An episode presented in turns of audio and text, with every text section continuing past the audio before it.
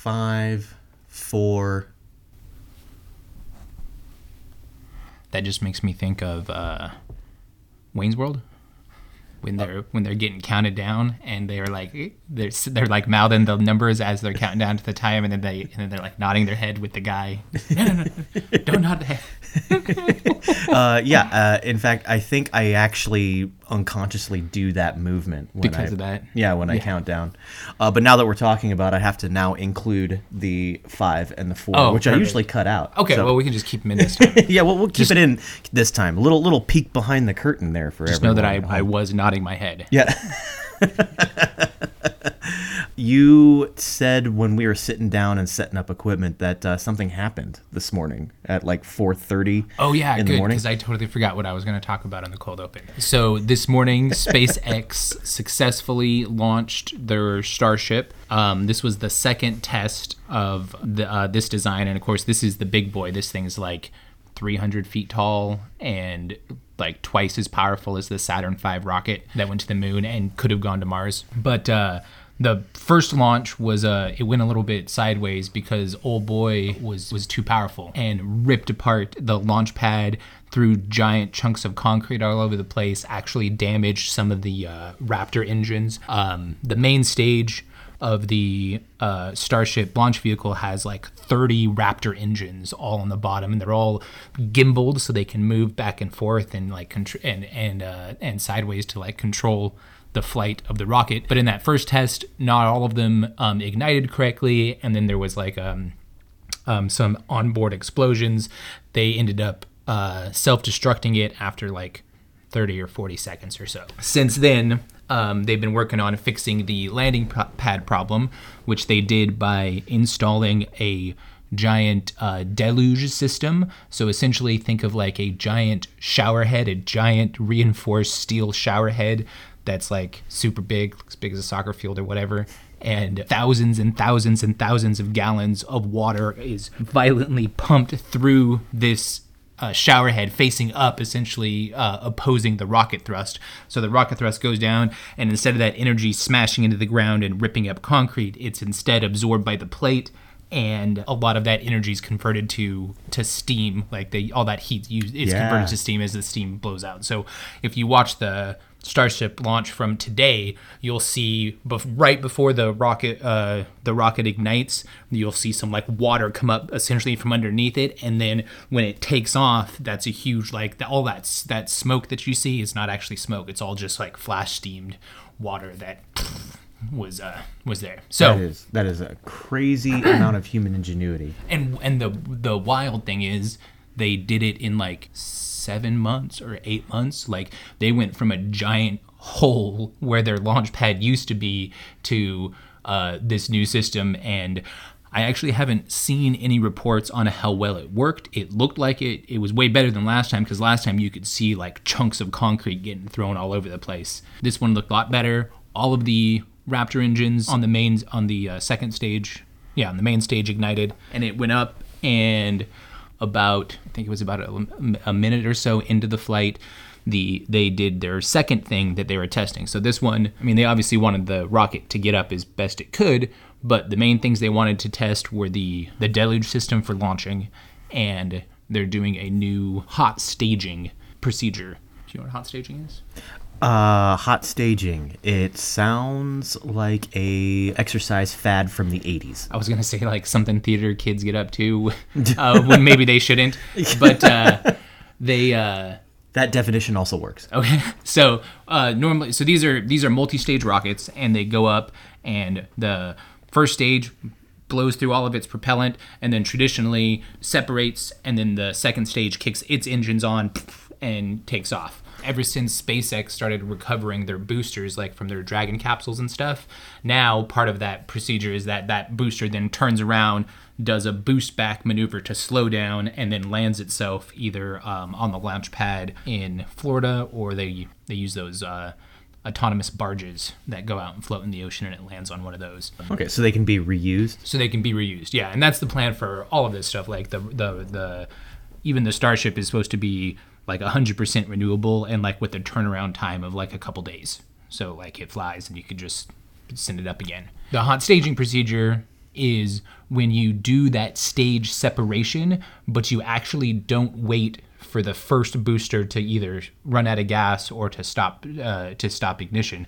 So you're still kind of attached to the to the bottom part of your ship when you ignite those engines underneath, right? And you kind of get a better boost off because you're essentially pushing off of the rocket that's still pushing forward, right? So normally there's a drop in acceleration during the staging procedure where the engine cut cutoffs and then they separate and then the second one kicks in. With the hot staging maneuver, you're just going the whole time and it's more efficient um, to get into orbit and stuff. And uh, so they had to do, they installed a brand new exhaust ring system in between the first and second stage. They also had to reinforce the pressure dome because the way that Starship works, it's like they're trying to make it as like a simple, I guess, as possible, but it has uh, it doesn't have tanks inside. The entire ship is a tank, right? So there's just like a separator inside the main booster, and they pump liquid oxygen in here and liquid hydrogen in here, and the outside of the ship is the pressure vessel that's holding it, as opposed to like internal tanks. Does that make- Interesting. does that make sense? Yeah, yeah. Um, and so when you watch them fuel up these boosters, you'll see it start freezing, essentially where all the liquid liquid fuel is going. And so you'll see it like get real frosty on the skin, right? And it will like frost up, frost up, frost up. And then when they start filling the other uh, the other side, you'll see it like it also will like frost up, and then it's all very frosty because it's just the actual pressure vessel. All the Raptor engines ignited. Hot staging was a successful. Uh, they successfully performed the hot staging maneuver. The main booster then uh, successfully flipped over and almost suc- successfully performed its burn back, the burn back maneuver, where it ignites its engines again and slows down to um, to to come down. Instead, they had what they call a RUD, a rapid unexpected disassembly, because it exploded. It's all data. yeah, no, it's all data. It was good. It's the reason why they're not manning these rockets yet. Yeah, yeah. This is all take at least a couple years. Yeah, this is all data. but it exploded uh, quite spectacularly. There's some good shots of it. And then the first stage, the Starship vehicle itself, was supposed to go on a nice leisurely coast. It, w- it was never supposed to get all the way up into orbit. It was going to make like 75% of a revolution around the planet and then crash like somewhere um, in the Pacific Ocean, kind of by Hawaii. After about eight minutes, um, there was a loss of signal from the vehicle, and the last I heard was that the auto destruct essentially went off. So like something went wrong to the point where the the AI on, AI on board was like, well, this is not recoverable. We're just going to blow it up. And so we're still waiting for more data to come in. Um, but very successful test of the uh, Starship launch system. Okay. I was very well, excited. Oh yeah. I've also been up since four, so I'm a little bit. Well, I will say a rocket that is too powerful, uh, prone to being f- frosty, frosty. and a hot stager sounds like me to a T. I'd been sitting on that one for like half your story. I have no opinion. Just kidding. I have too many opinions. Wait, you know what? I actually do have something to say about that. You did it again. Proceed. I have an idea about that. Well, here was I, here's what I was thinking. You know what? I, I saw something the other day. Welcome to I have something to say about that, uh, where uh, two uh, dudes talk about uh, nerd stuff on the internet.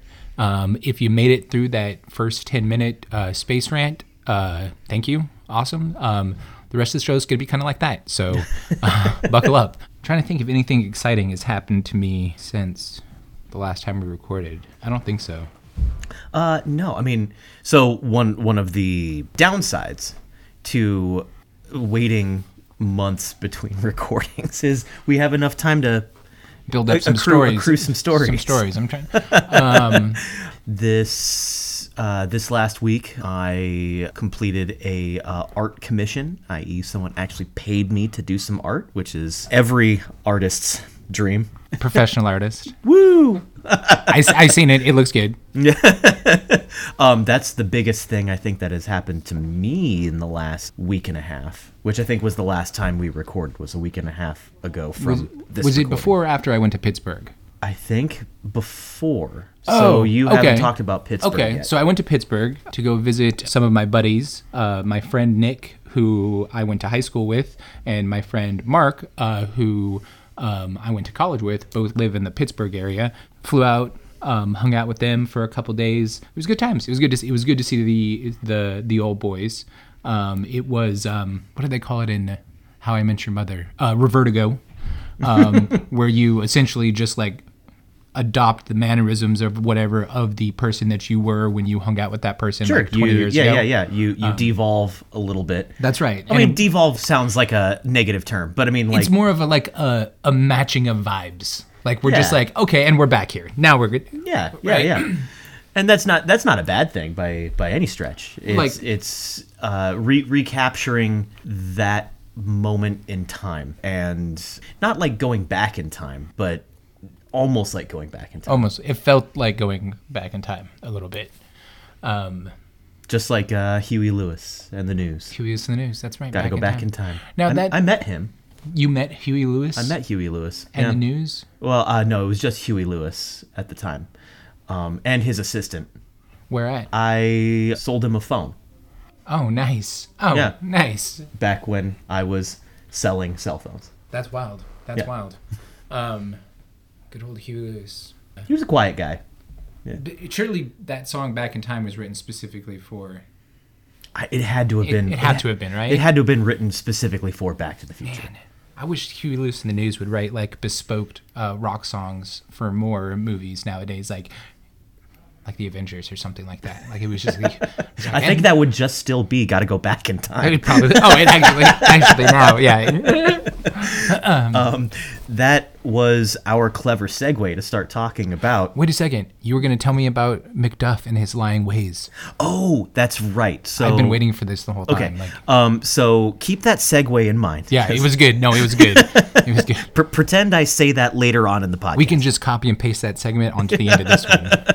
Uh, I may or may not actually do that. um, so bef- as we were setting up, we were, we were talking about my dogs and how how how they're good dogs. But Macduff, my Basset Hound, I I did reveal understands the concept of lying and practices it. Of course, you don't say something like that and not expound upon it. But I was like, nope, I'm gonna wait. I'm gonna wait until we're recording so we can make a permanent record of how my dog lies. Okay, so uh, every morning we feed the dogs. Uh, Macduff, huge food hound. He like inhales his food in in minutes. Does he have one of those special bowls? He does. Yeah. and he's and he still just just gets it all in in about two minutes, two to three minutes. Uh, Willow is a much slower eater, so she's just kind of Because she's a princess. She's Yeah, a dainty, yeah. princess, dainty princess. Yeah, absolutely. She's enjoying her food. So what Macduff will do because he wants Willow's food is he will walk to the door and pretend like there is something out there and he will bark move the do- like the like scratch the door or something like that and will will be like what what what's going on what's going on and like he'll like bark and we'll we'll open the door willow will run out and macduff will just run straight to Her food. willow's food That's crazy. Like- That's deceitful. like just straight up lying Poor Willow. She yes She doesn't. Even, she doesn't even know. Yep. So we stopped falling for it. we, we, we go, you don't actually want outside, you hound dog. You, you, du- you duplicitous hound dog. Um, so uh, we don't let him out now. We let Willow finish her food. That's funny. Yeah, he doesn't. He doesn't like steal her food by just getting up in there while she's eating. No, he, she wants her to leave So we can just have it. so we can just have it. That's terrible. That's terrible. Poor Willow. Poor Willow. The real victim here. Yep. So that that is uh, how how my dog uh, lies. If only he could like travel back in time to before you guys figured him out, and then he could he could do it again. That that was that was pretty good. That's pretty. That was, all right. Well, we'll we'll go with that. so today we wanted to talk about um, some time travel stories, movies mostly, which are there's a lot of them. Yeah, Um, there, there's quite a bit. And it's it's it's hard to do. I think it's hard to do well um, because I mean because time travel's made up, and people have a bad habit of like setting up their rules and breaking them. That's like almost always the issue I have with time travel movies. Like, because it's all made up. Like, we, nobody knows how time travel actually works. But when you're like crazy scientist, like tells me how time travel works in your story, and then you like break those rules, that's not okay.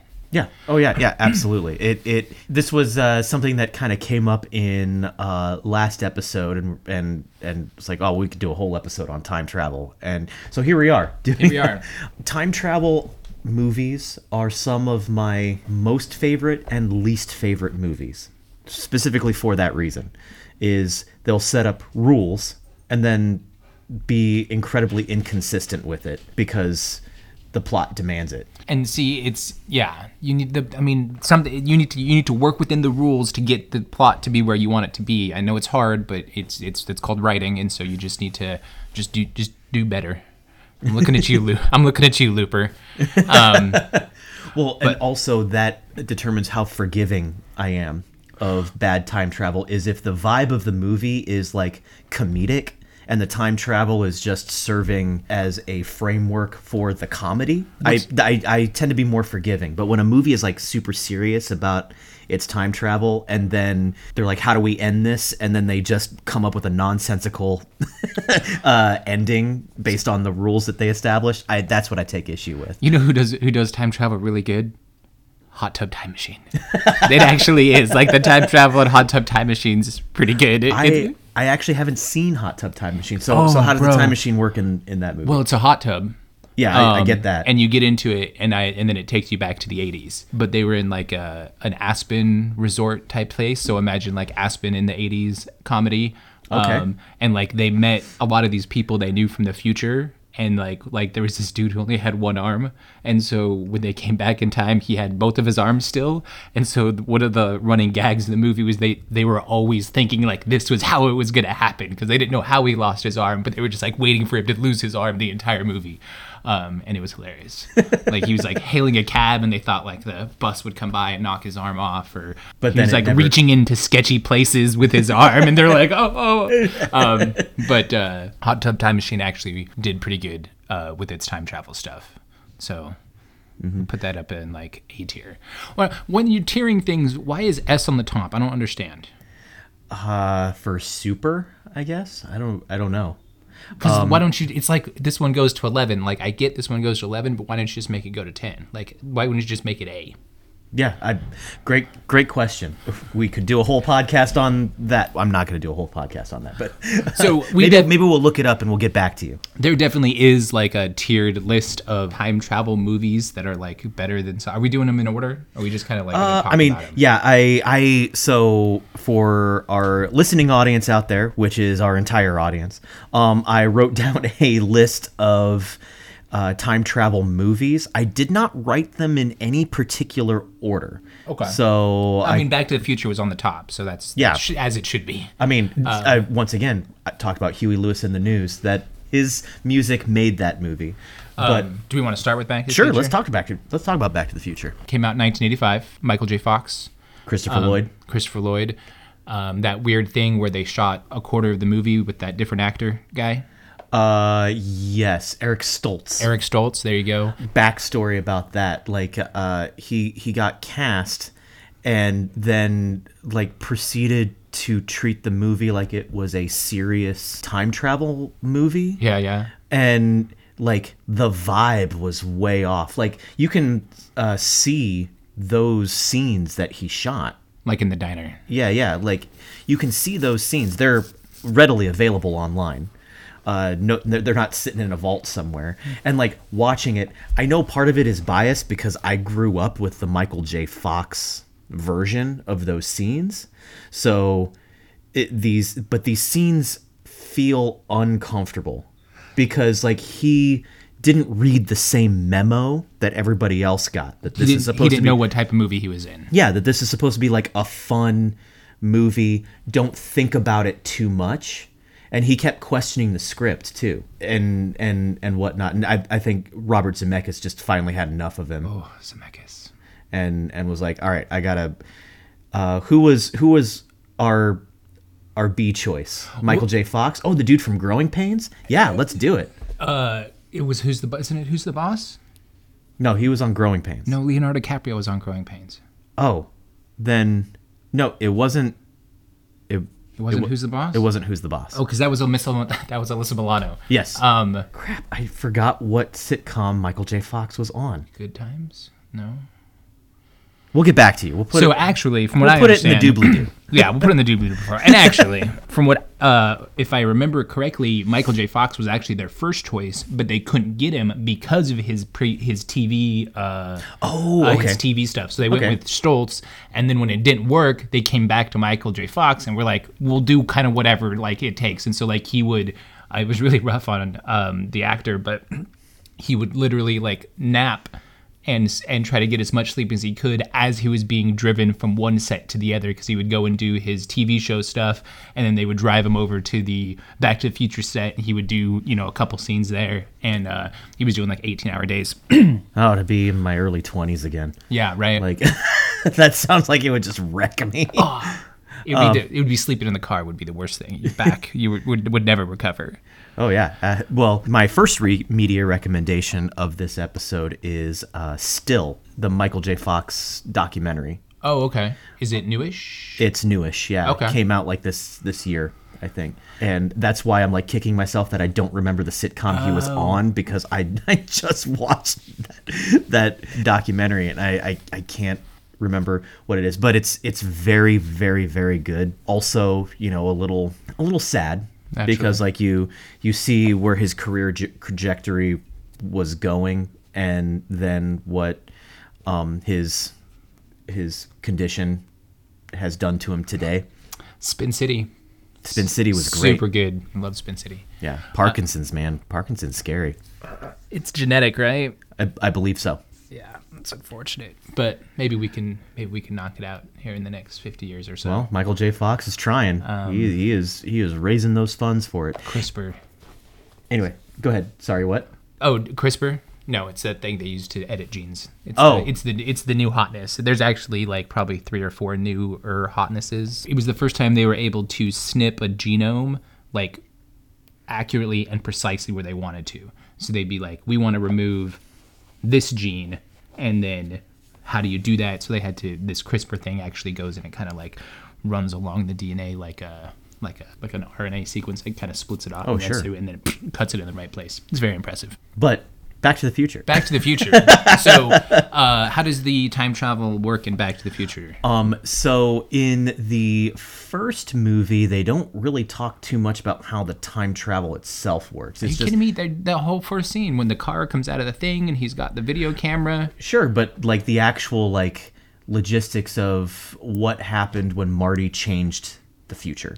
Oh, Like like they don't they don't really like dive into the like the paradoxical nature of time travel until the second movie when uh like uh, Christopher Lloyd or when Doc Brown goes into the whole like, all right, when this happened, we split the timeline, And it- and now we're in a alternate 1985. I was you know, I was thinking like me- mechanically, how does the time travel work? oh, the flux capacitor, Oh, okay. What is Yeah. a flux capacitor? Where Y-shaped neon light. there you go. And where did the flux capacitor come from? Doc Brown hit his head on a sink and came up with the idea. Perfect. Perfect. the biggest downside, yeah, Passed- it- it- I passed the quiz. Oh. the biggest downside to uh, time travel in Back to the Future is that it takes um, a whopping 1.21 1.21 gigawatts. gigawatts. Um, which I heard there's a place in the country where they say gigawatts. Oh, Esco was telling me because he used to live in California, and he say people say gigas, Oh, like like gigabyte. like gigabytes.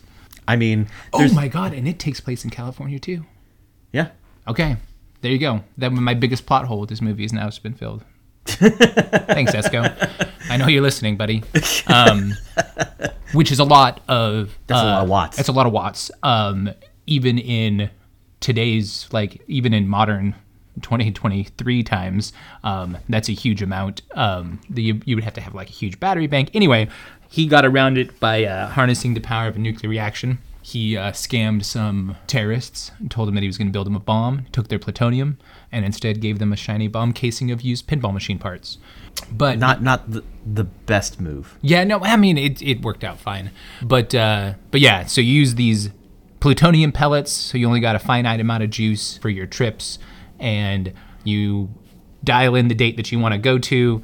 You accelerate the old girl to 88 miles per hour, um, which I heard was actually hard for DeLoreans to get to. That initiated the like the temporal vortex, and you get traveled back in time. Yeah, I mean, uh, the MacGuffin, the car, I mean, was mostly uh, a plot device, and the actual science behind it eh, w- mattered less, right?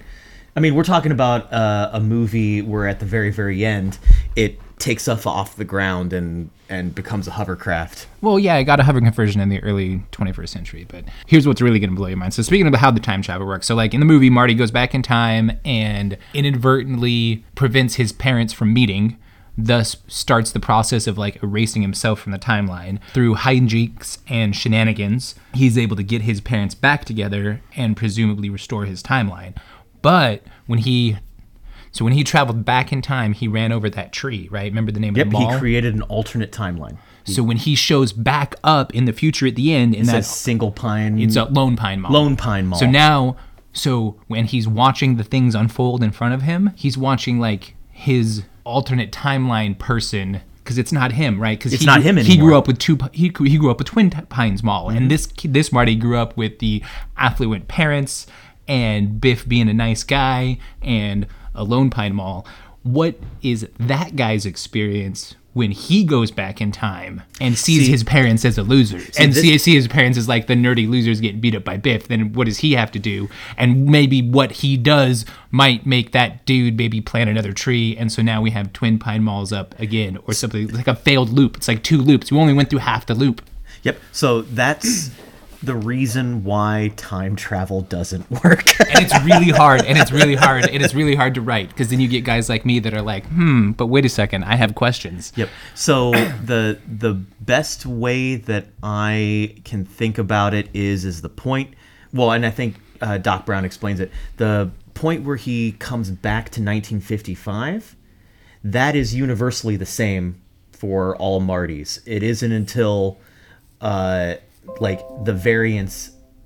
it isn't until the variants start happening that now we have branching timelines. timelines but they always come back to the same Mm-hmm. 1955 Yeah, it, everything is the same up till that point, and uh, it they don't explain it beyond that, and they don't need to because once again, this movie is like a family adventure movie, right? Like it, the time travel is just the narrative plot to tell the story to tell a story of a you know kid getting to know his parents who like everybody thinks their parents are lame and Yeah, like and actually seeing them as kids, seeing like what they were going through and and what life was like, like gaining a better understanding of uh, where he came from.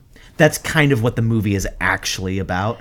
Um, and then uh, how your decisions affect your future. Yeah. That's uh, Yeah, that's yeah. the sequel. yeah Um, and then the third one is just the Wild West. it's wild west it's, Yeah. it's what else do you want it's Yeah, everything it- you want and more Yeah, yeah. It it, it doesn't have the overlying themes that one and two. Um, It has did. trains. Yep, it's true. Trains are dope. uh, Um, I, I think that's the reason why like the third one is generally considered the weakest of the three. Not that it's a bad movie. It just it didn't really have that like overall overarching thematic punch. yeah it was a that the- rescue mission Yeah, that the Um, first one and the the second one had. yeah there was no there was no existential getting erased from history happening uh, they just had to go Mm-hmm. Or get- or get Doc. fixing or fixing a future Yeah, yeah. that has not happened yet. Speaking of futures that have not happened yet, I'm gonna I'm gonna skip number two and go to three because the the the, that's a better segue. Okay, The okay. Terminator movies. The main theme being there is no fate but what we make. and in uh, uh, Terminator, of course, uh, takes place between several timelines or te- several time periods. Right, there's like the far future where where Skynet has taken over and humanity's on the run, and there's like those robots crushing skulls. Um, now, did Skynet invent the uh, TDE, the time displacement equipment? I believe it did. Okay, and then it was captured by humans. Um, But it was too late. They already sent a machine back in time. And so they did Kyle Reese show up after? They No, the Kyle Reese was like so in the whole first in the first movie in the prison scene where they're interrogating him, he w- talks through like the whole scene where he was there when they captured when they defeated Skynet. Skynet Skynet was oh, was defeated. defeated by John. Yep. Uh, like they had won the war, but by the time that they had captured the time to place displacement device, they had already sent a Terminator back in time. And Okay. John Connor, knowing that Kyle Reese was his father, but didn't tell Kyle Reese, Because you don't. yeah, already knew. Don't want to spoil the surprise. Yeah, al- already knew who to send back in time because it it has happened before and will happen again. The the whole theme of the movie is this is the reason why I put Terminator 1 and 2 together because they Judgment Day. they they thematically tie into each other. The first movie is all about the inevitability of time travel. They're they can't go back in time if there wasn't a reason to go back in time. Like or I'm thinking more the time machine. But uh you know, like John Connor would never exist if he hadn't sent Kyle Reese back. So it's like this loop.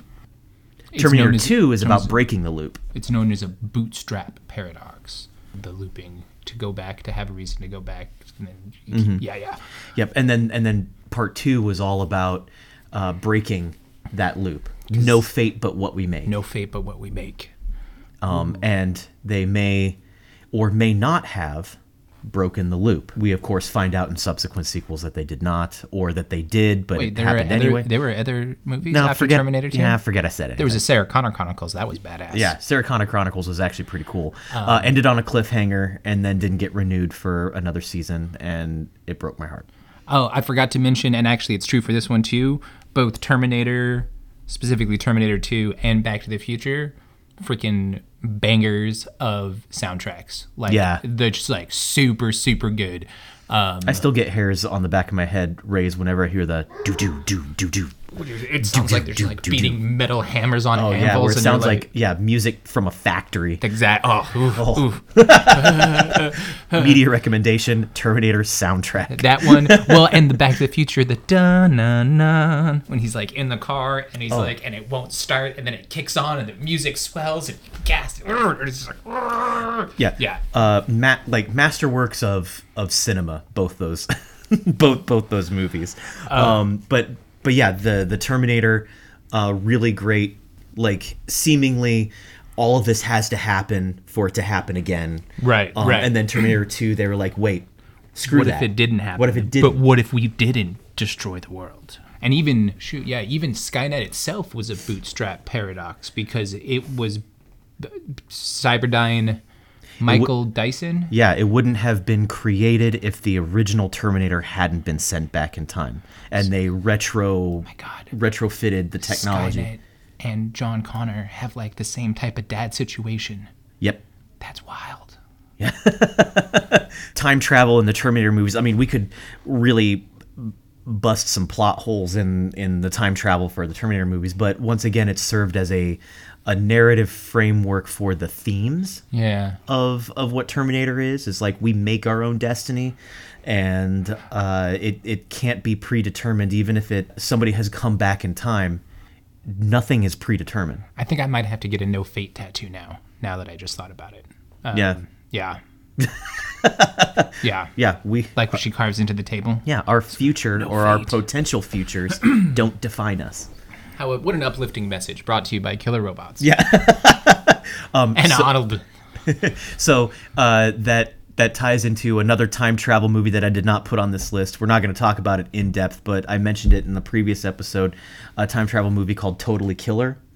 It's like a mashup of Back to the Future, an '80s slasher movie, and a little bit of Hot Tub Time Machine. thrown in. Interesting. Yeah. You mentioned Um, this in the last episode. Was I I, did. here for that? You yeah yeah Yeah.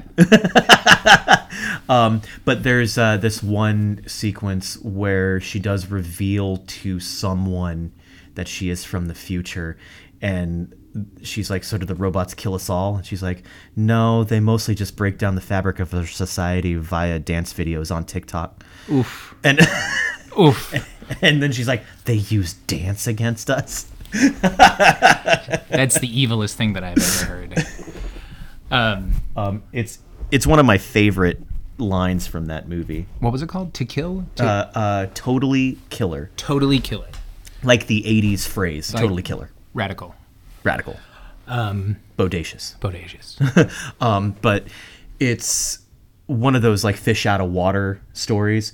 The time travel in it is terrible in terms of like how it's presented and the logistics of it. But I mean, it's it's I once again I fe- I was much more forgiving of it because it was more about like the fish out of water, the fish out of water story. Anyway, and it, it, I've, it's, I've, I know I mentioned it on here before, but it's like the uh, the Brandon Sanderson rules of magic. Like your character's ability to use the magic to solve the problem is directly like proportional to how well the readers understand how that magic works. Otherwise, it's just like a, a, a Gandalf showing up at the last second to save everybody, just like out of nowhere. yeah, just a you shall not pass kind of situation. But that being said, Gandalf, we don't really know what Gandalf can does. Uh, you read the books, like you don't really, you don't really get a breakdown of Gandalf's powers. He just like can do stuff, and then sometimes does do those things.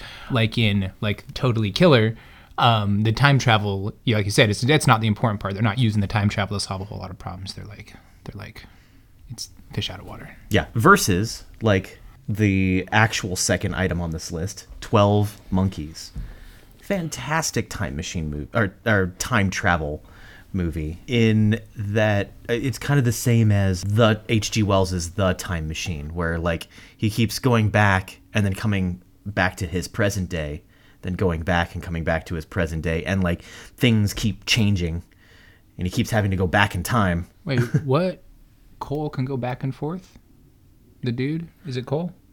in 12 monkeys? Yeah. i i thought he did. Like like he would he didn't have much control over it. Like it would he would like pop back to present day. I i will admit i haven't seen this movie in a long time so i might be re- misremembering it. And I so I mean I only remember I only remember the the paradox thing because that was like that was like the the, the whole point of it? Yeah yeah yeah yeah. Yeah, I guess, yeah. I guess So I don't have to worry par- about spoilers for Yeah, Yeah, but uh, but essentially he was sent back in time to stop some sort of horrible cataclysm from happening that turned the future into like a dystopian future but it was actually him being sent back and like making it's like making phone calls to the future or something like that that actually set it off. Or I, I think it was uh he befriended well that's a loose term but he he got to know a character in the past that ultimately his influence is what made that character do a thing that was like the leaping off point of this cataclysm if i remember correctly it was brad pitt's character yeah daniel's reading the plot synopsis Yeah. of 12 monkeys right now Yeah. what this is telling me is i should rewatch 12 monkeys Yeah, actually. like because I just read the I just read the very end of the plot synopsis, and I just need to. It's like is this the same movie I think I need to watch it again. Yeah. I remember a lot of really weird headwear, and uh, in the future, Yeah. it was like very, it was Fifth Elementy. Yeah, uh, very uh, um, City of Lost Children is a I haven't seen City of Lost Children. um, it's a it's a French movie. The director of Alien Resurrection is the director of that movie, which is why Ron Perlman is in it because Ron Perlman is in the City of Lost Children. But very unique visual style, kind of like Luc Besson, who did like The Professional, Fifth Element. Yeah, yeah, yeah. Ooh, both both solid recommendations. Um, Not time travel movies, but no, no, they will whisk you away to a time though. that's right. The time when Natalie Portman was like ten years old. So we, maybe maybe we'll we'll move on from Twelve oh. Monkeys since either Because we don't know Twelve Monkeys, because we don't know how we, we don't know how it works. There's some sort of bootstrap paradox. But let's talk about the OG, the Time Machine, Yes, which I don't know if that's actually the OG, but it's mean, pretty it's- OG. it's it's it's pretty early on. I will admit I have not read the book in its entirety. I remember reading bits and pieces of it for an English class way back when. But the movie, uh, the most recent Guy Pearce helmed Time Machine, most recent, it was like 20, years ago. Oh, God. I wasn't gonna say anything, but I was like, wait, didn't I see that movie in high school? Yeah, the most recent, which is twenty some odd years ago. It's actually it's actually really good. So the based off the Time Machine by H.G. Wells, it takes a pretty pragmatic approach to time travel. Uh, there's this whole part in the beginning of the book. I don't know if it was in the movie or not, where they talk about how like they they they talk about time like the time's arrow moving forward as like gravity where like we're all falling into the future right so we should be able to like just like how we can you know make a vehicle that can move back and forth on a plane then we should be able to also move backwards and forwards through time. And dude just built it. He's like well, i'm gonna build a time machine and he gets some brass gears and a big old clock um, glues them all together puts a chair on it and uh, there you go time machine. Um, and it was forward and backwards time machine was it not? Yeah, because this I do remember. He does go back in time and then go back to his Oh. own time. because he tried to, he was trying to save he was trying to save He was trying to save his wife. He was trying to save his wife who died. That's right. But it was but he couldn't do it because the universe would not allow itself to be twisted into a paradox. And so every time he went back to try to save her, the universe ended up giving him another reason to invent a time machine to go back and try to save her.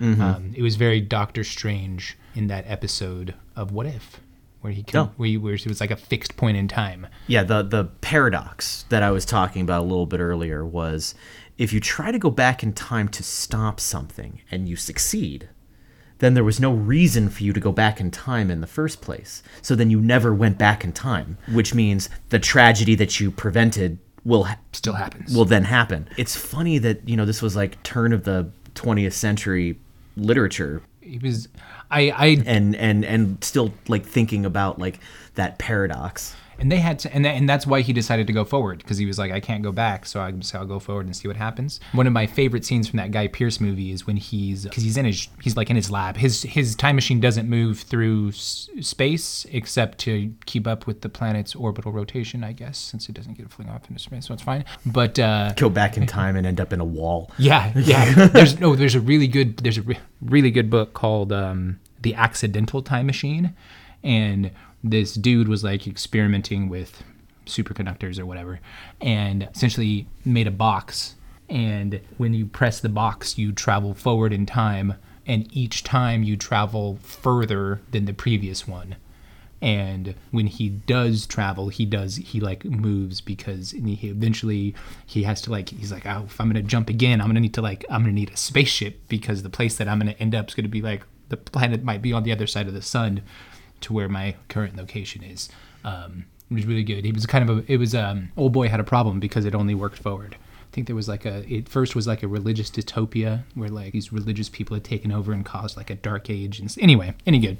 Good times accidental time machine check it out. Okay. a regular time machine not accidental time machine. Hg wells time machine also really good. My favorite scene in that movie was when he was traveling forward in time and there was a tailor's shop across the street and he was watching like as he pushed the lever forward to have him travel through time you see the sun like orbiting like going rising and setting rising and setting until it's just like a band of light that goes across like mm-hmm. the dark sky.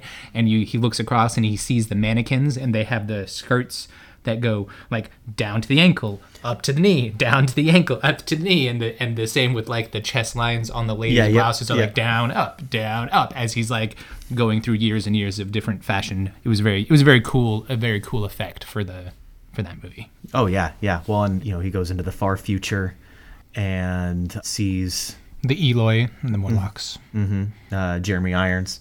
it was Jeremy Iron and Eloi Yeah, he was the uh, guy. He was like blue and had long Yeah, yeah, yeah, white yeah. hair, and like his brain went all the way down his back. and they had they actually had a he went into like the near future and i think what it had the thing that had happened was that we had were mining on the moon and accidentally cracked it open um, and so like debris rained down on earth um, and uh, killed most people and that kind of was the end of that civilization so sometimes Yeah, we didn't we didn't mention that in previous episodes. Yeah, we did. Well, did I not talk about the book Seveneves?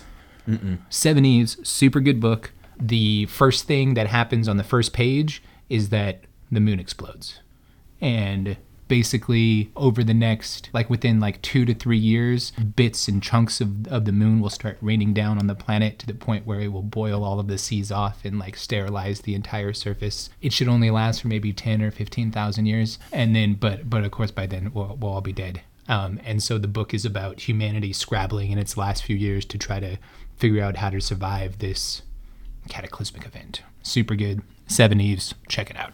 Okay. All right. Well, so we've talked about Back to the Future. We've talked Yep. about Terminator. We kind of talked about Twelve Monkeys.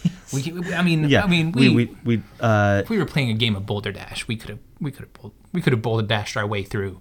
But uh, but we don't want to do that to you, uh, dear listeners. We want to make sure the information Um, that we give you is quasi accurate. Yep. And we and we talked about the time machine, uh, about the the paradoxical nature of time uh, of time travel, Mm-hmm, and how the universe will not let you create a paradox. So things will happen in order to make sure that there is no paradox. Let's talk about some I don't know questionable time traveling movies. Uh, one that you brought up was Looper. Yeah. Um, so Looper was a time travel movie, and its main and its main point was that you couldn't murder people in the future anymore because forensics were too good. So instead, you put a time machine vest on them or whatever, and you send them back in time, and then somebody in the past murders them. I had a lot of issues with that just right there. Like Yeah, that that like very very weird plot conceit. time travel is so omnipresent that just like ran like murderous criminals can get their hands on them? Like our governments having like time wars between each other where like each government has like people going back and trying to stop the people from doing the things that are trying to do the things that are trying to stop the people that are getting sent back from this? Like that would have been a much better story Okay, it would have been a it would have been a crazy story. So, that being said, criminals send people back in time to get murdered. But the one thing that they said at the very beginning things in one loop cannot affect the next loop because it's a different loop. Right? It's a total it's a different it's a different timeline. And then And then they proceed to spend the whole movie affecting the next loop. not only that, but like in the in the climactic scene, he doesn't he shoot himself or allow himself Yep. to be shot? He, he shoots himself. shoots himself, which like erases the, and then the other dude's just not there, even though they said at the beginning things that change in one loop don't affect other loops, and so they're zero points, zero out of ten. Yep. The rest of the movie could have been even, great. Even earlier in that movie, like somebody didn't close their loop. So the whole idea of like closing the loop was all the assassins in the past would then all when they out had outlived their usefulness in the future would get sent back to the past to have them their past selves Murder them. murder them, and that closed their loop. Earlier in the movie, there was one looper that did not close the loop. He he let his future self go, and so what they did to go capture the future self is they took the present self and tortured him, and like took his leg off, and so then Oh, yeah, like and then his the- future yeah, self yeah. lost his leg. Yeah. Uh, yeah. No. No. No. like like the See. it, it it yeah it, it it was it was a fun action movie ish but like it took itself so seriously that like I couldn't get behind the plot holes in the in the time travel Wasn't there? s- Yeah, because the time travel was such an important part of the plot and like what was going on that it should have been it should have remained consistent story wise for it to work. Like if you're if you're doing hot tub time machine, right? It's not super critical that for the story to tell. No, Right. Because when you're using time travel as uh, just a narrative framework to tell like a fun story about something else, like once again, the time travel mechanics in Totally Killer, terrible, but it was really just to facilitate a what if somebody from 2023 went back into the 80s. Um, and it was also an 80s slasher flick that they went back in time to. That's it. Like it was it was just a plot hook for the rest of the movie to happen. And and so and that's it. Like I was very forgiving of that. But Looper Looper took its time travel mechanics very seriously, which made the when they broke that made it really glaring and I'm like, I I don't know about this. Yeah, if the egghead is walking you through like how the time travel works, there may or may not be diagrams and chalkboards and stuff, then at least just do just stick with what you just said. Like you just said it. Just do that thing that you just said. Think of a better story. Yeah, absolutely. Time wars between governments. Um, back back with that this is also like a really bad 80s movie but time cop with jean-claude van damme Okay. like that was the I've whole seen pre- the splits. yeah If you're yeah, not, then yeah. you should. media recommendation those splits yeah. from Time Cop. Jean-Claude Van Damme, let's go. Um, but the whole per, uh, so the movie wasn't all that great, but like the whole plot conceit of that was time travel exists, and their whole organization was to, I mean, kind of like Loki, protect the timeline. Protect the timeline. Like so, people would go back in time, and time cops would be sent back in time to like make sure history stays the same. And like so I can see like government time wars and things like that like all right, what would that look like? Okay, so now we have like treaties like you don't go back in time and stop us. We don't go back in time and stop you, but we have our own secret organizations doing a whole bunch of espionage to make sure like that like like the We can only go back for like scientific purposes or whatever. Yeah, like wink. Like Antarctica. we all know what's going on in Antarctica. Okay, you're not hiding it from anybody. We'll be talking about that in the H.P. Lovecraft episode. God, I'm so terrified of it. Like everything I read about Antarctica just makes me think that I'm like, yep, there could be a city of elder things under there, and we wouldn't even know. like we wouldn't even know. We wouldn't know.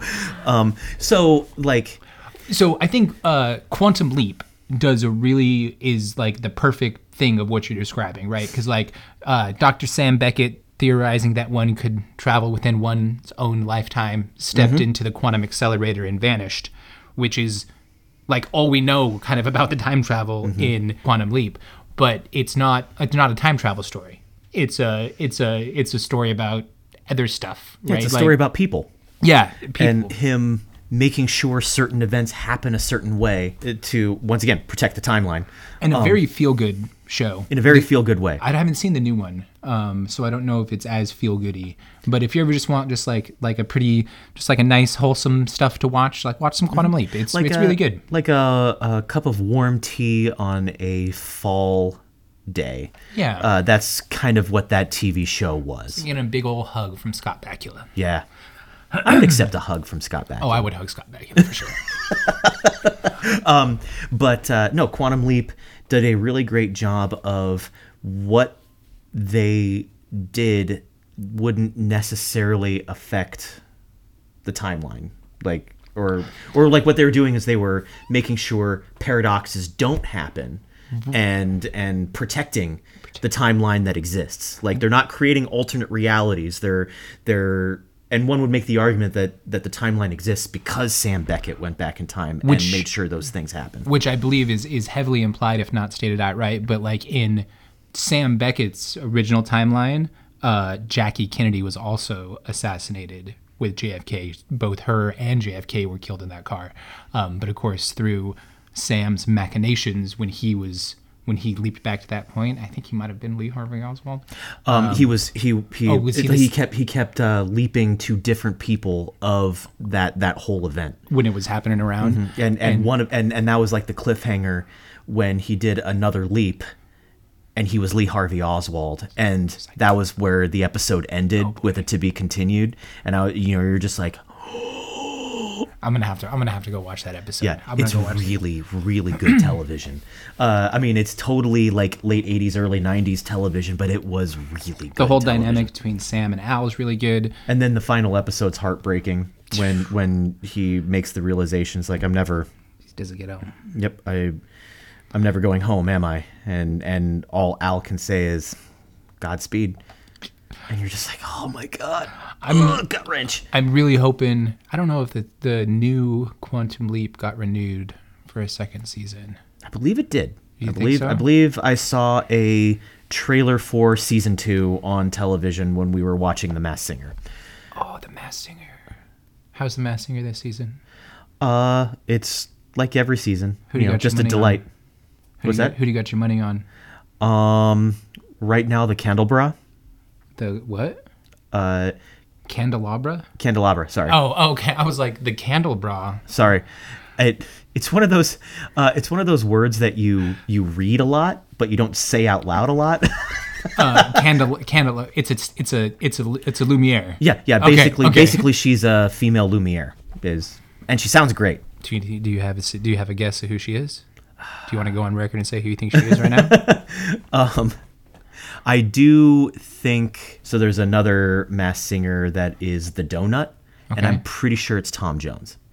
Okay, Tom Jones and Donut. There you go. He's putting his money down. Mm-hmm. Yep, yep. That's uh, that's my guess. You heard it here first. I mean, we already dated the episode by talking about the Starship launch this morning. So Yeah. Yep. Um, so so now we have no choice but to get this episode out on time. and I need to watch. and I need to watch The Masked Singer. So Um, anyway, so Looper, not a good time machine or time travel movie. It it has some really great set pieces, but that's kind of all it had really going for it.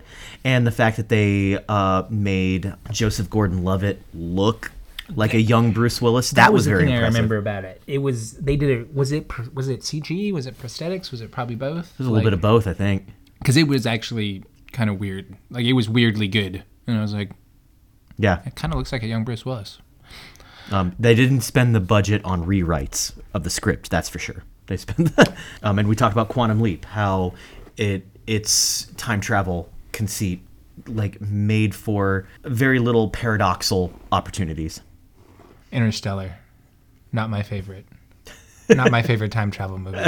Although because 99% of it is really 95% of it they could go through the time dilation effect as they approach the So- black hole. So good. So, So- good. Yeah, my- I'm my- making I'm making the what are these called? Italian fingers. yes, you're, you're making like the chef's the, the chef's kiss. symbol. so good. I mean, no, like the the first. So I I kind of think of that movie in in like three acts. The first act is uh, how you know the blight on the world and how it's very important that we go and investigate this alien signal that they get. And then the second act is them exploring space. Right? They they go through the time travel thing, or not the time travel. They go through the wormhole thing. They end up in a, another uh, solar system. Um, you know, like they're doing, and the time dilation with the black hole. You know, like all of that stuff. Like this is good science fiction in that we are not doing any fantasy elements. This is like speculative fiction based on what we know about science right now cool robots. and cool robots. And and then the third act is like, well, how are we going to end this? Time travel. I don't know, bro. How about time travel, man? So Um, yeah, if, if the whole movie was about time travel, I might have been a little bit more forgiving of it. But the fact that I was I was led a certain way, and then it did like a a U turn at the in the third act, like it it makes the movie hard to watch. it reminded me a lot of Children of the Mind, third book in the Ender's Game series. Okay. Um, granted, the whole the whole Ender saga, except for Ender's Game, was way more like metaphysical when it came to like and philosophizing and stuff. And I'm okay with that, right? Because like even I always give Interstellar a hard time because like it was the power of love or something that that let um, him find Murph in the strings of time. Um, no, what do they call him in back in Bill and Bill and Ted? Yep. We Oh, didn't we- talk about Bill and Ted.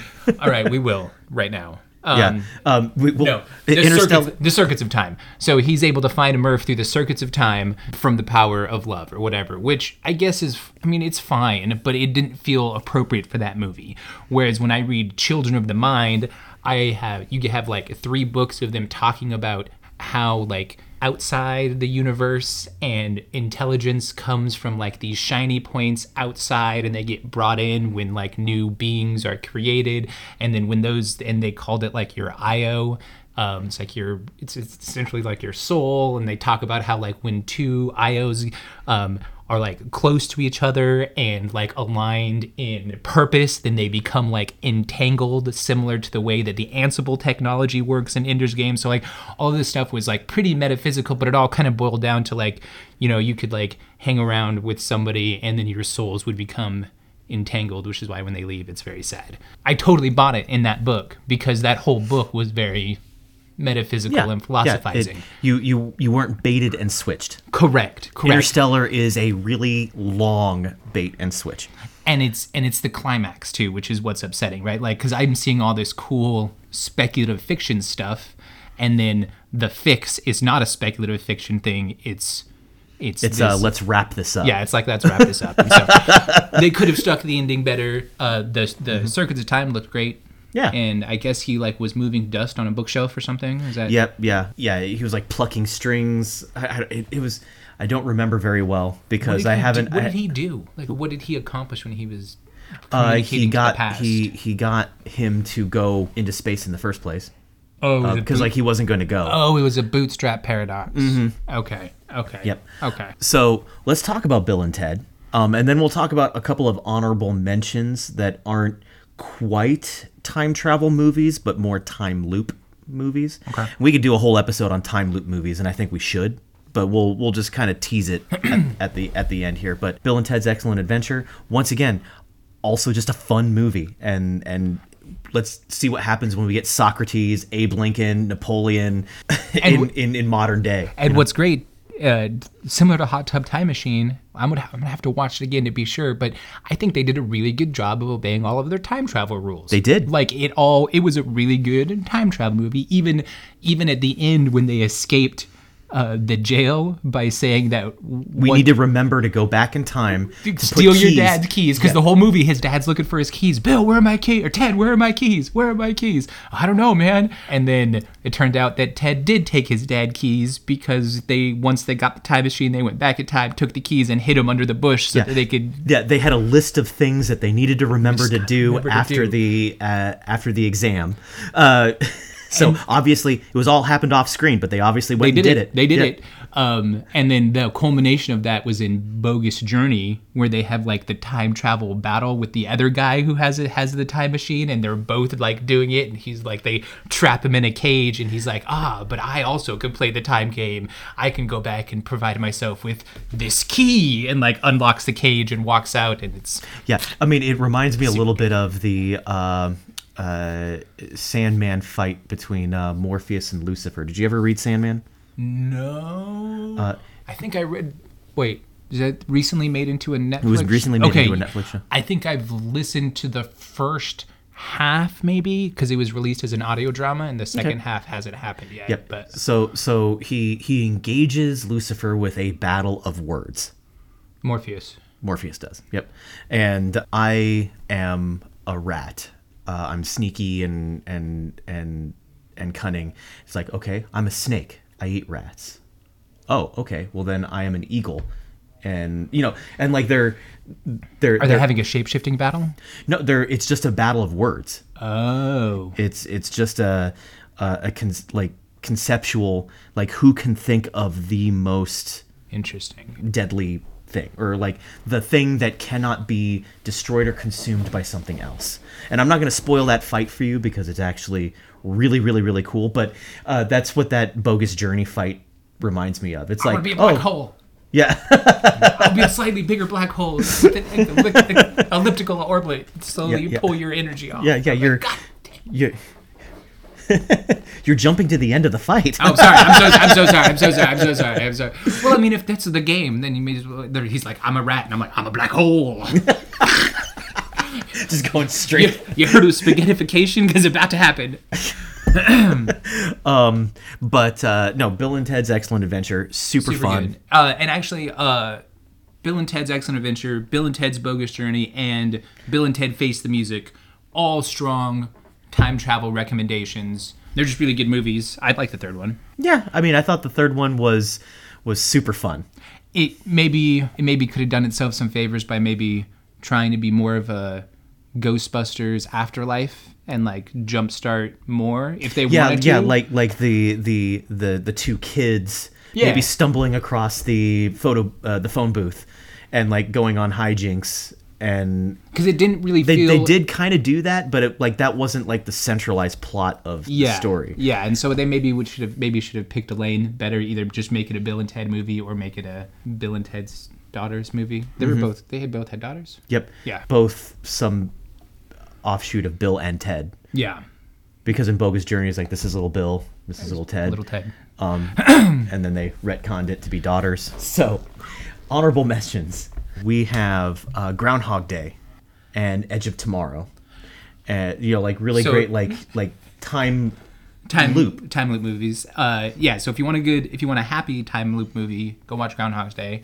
If you want an awesome action time loop movie, go watch Edge of Tomorrow. Edge of Tomorrow. I didn't see Happy Death Day. Did you see Happy Death Day? I did see Happy Death Day. See, and it was It was a time loop movie. time loop horror. Uh, yep, mash up with a with a slasher movie. Nice. There you go. And then I think my favorite one from Star Trek was Cause and Effect, when they were uh, trapped in the time loop of the ship coming out of Oh, is the this spatial Kelsey rift. Kelsey Grammer's Yep. guest star? Yep. Um, the USS Bozeman, and they they were going through loops, and then they were able to uh, implant a message into data that would survive going through loops. And then um, I just remember afterwards they talked about how they had been trapped there for like three weeks, so they had to realign their ship's clocks with like navigation buoys, and they had been in that loop for like three weeks, which is better than having been in that loop for, like like years, twenty years. Yeah, So- like Kelsey Grammer's ship. Yeah, who, who had yeah. been there for like seventy years. um, but yeah, the well, I think it was like what we perceive as like deja vu is was uh, like a ripple effect of of like time loops and, and things like that. So everybody on the ship kept having weird deja vu moments, and that's what they weaponized to ultimately get themselves out of the time loop. Yeah. Anyway, cause and effect. cause and effect. Super good. Um, great episode. Groundhog Day, like once again the the timey wiminess of it. The time loop was less about the the science of what a time loop is, and more just this is a story about a asshole kind of self discovering that he was a jerk and and like becoming a better person through reliving the same day for who knows how long like like years. they I mean, yeah. it, it was decades, probably, maybe longer. Like who knows? He was like a small G god. Like in that in that day, um, in that town, he was like a small G god. Mm-hmm. Knew everybody's names, knew everybody's secrets. Dog bark, gust of wind. yep Um, kind of makes you wonder like what the down days were were like like he's, like you know what i'm just not going to do anything today he sat on just- he sat on the bed and threw cards into the hat. Yep. he's Oh, like he's right. like give it give it six or seven months and you'll be and you'll be good at it. um, I mean, how long like how long does it take you to in a, in an hour long piano lesson? How many hour long piano lessons does it take to get to where you can do like concert level jazz piano? yeah Um, a lot, Ju- and that was just that, and that was just that because he has to go and he had to like save that kid who fell out of the tree. Anyway, um, yeah Groundhog's fun, Day, fun movie super good. There's also a really good the guy who plays uh, Ned the Head, Needle Nose Ned, yeah um, has a podcast, but he does a really good like an in-depth behind the scenes of Groundhog's Day and like the making of. Um, I think it's like an hour and a half long episode. I 100% suggest it.